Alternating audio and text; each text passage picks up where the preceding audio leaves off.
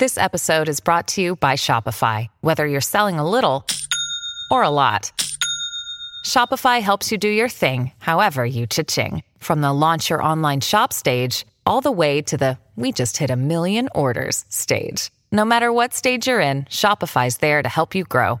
Sign up for a $1 per month trial period at shopify.com slash special offer, all lowercase. That's shopify.com slash special offer. This is Husker Online, your authority on Nebraska athletics.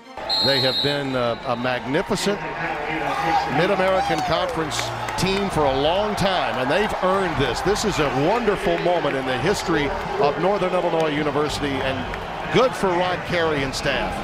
Means everything to that program. No question. It's another Big Ten win. It's a it's a game on the road where you came in to take care of business and you brought down a big fish. You brought down the Huskers in Memorial Stadium. They'll talk about this for a lifetime. And welcome back here to the Husker Online Show. Sean Callahan, Rob Washut, and Nate Clouse. Don't mean to bring back bad memories here, but it is Northern Illinois week, as we've talked about on the show, and the Huskies coming back to town. A trip down memory lane there. You had Les Miles as the color guy on that last broadcast with Tim Brando. Now Les Miles, as we know, is the head coach of the Kansas Jayhawks, but Brings us to the mailbag. Husker Online intern Grace Harmon in studio. What do you have this week to start us out in the mailbag, Grace? All right. Well, now that we're on the topic of Northern Illinois, what do you guys remember the most from that week back in 2017? I just remember the week was a disaster for, from everything. That was also the same week where Shawn Eichorst voluntarily took Nebraska off the Black Friday game against Iowa. And, and that just led to uproar on top of them just coming off a loss at Oregon. So 15,000 Husker fans traveled to Oregon, and they're mad about how that game was played. They gave up 42 points in the first half. Then you come back and say, oh, by the way, we're taking us off of our traditional Black Friday game that gets more television views. Then they go out and lose the game. And then Shawn Eichorst comes in the weight room and gives an interview to the media, which was unheard of by him. He gave two interviews that week. And then the next thing you know, he's fired by Thursday. I mean, it was one hell of a week that changed the history of Nebraska football. Yeah, not only defined the season, it defined the Mike Riley era and really um, was a true low point in this program's recent history. I mean, that the fact that um, you know that was kind of the beginning of the end, and just how low things had really gotten. That um, you know, it's one thing to play that poorly against Oregon on the road, but then to come back and let a MAC team not only beat you but beat you up. I mean, they were the more physical team. They were the more focused team.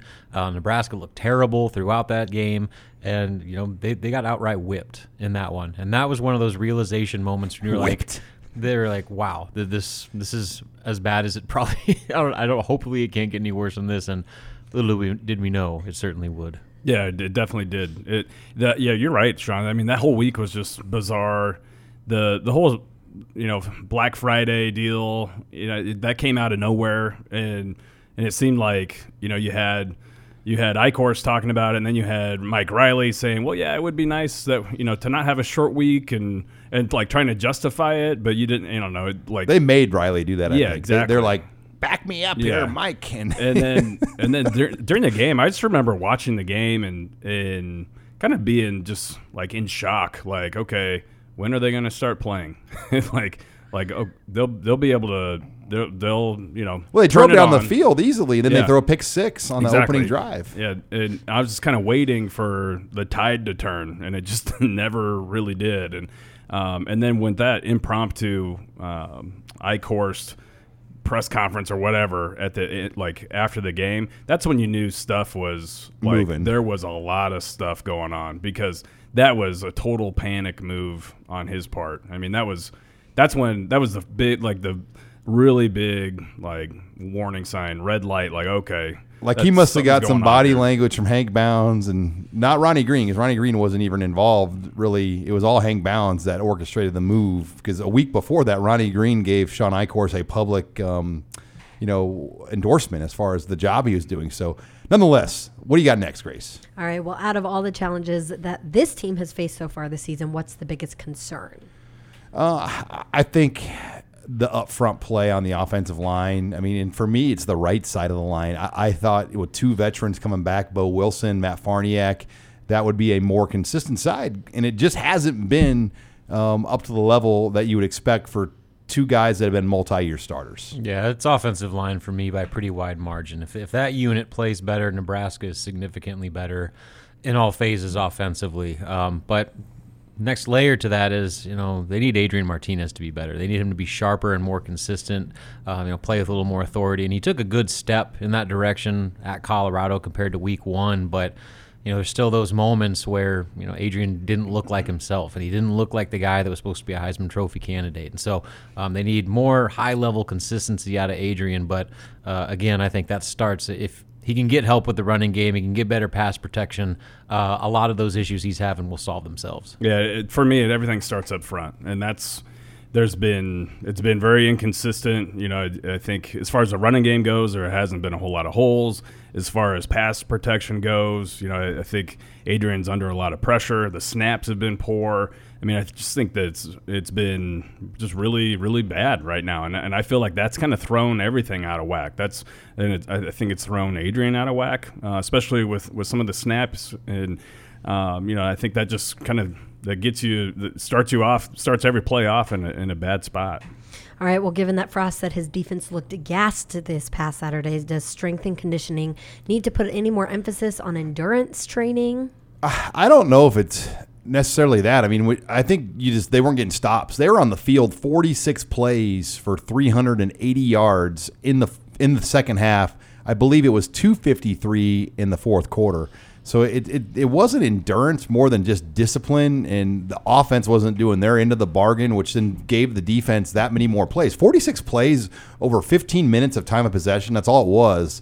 I mean, that is a ton of plays. I would add another word there if I could, but it, it's a ton of plays. Yeah, I don't I don't care what Scott Frost says about altitude not being an. it was a factor. It is it's a undeniable. factor. I've experienced it multiple times. That when you go up to a significant rise in elevation and altitude, it changes the way that your body responds. You can't breathe as easy, easily. It feels like you can't take a deep enough breath, and uh, especially when you add in the workload they had in the second half. I mean, it is natural human response to get tired, and so you know you can do this tough guy thing about how the altitude is not a factor. It is, and the time and of it, possession was on Saturday. So it was essentially like they they did 15 additional wind sprints in the same amount of time as the first half because there was time of possession was identical for both halves, but Colorado ran about 15 or 14 more plays.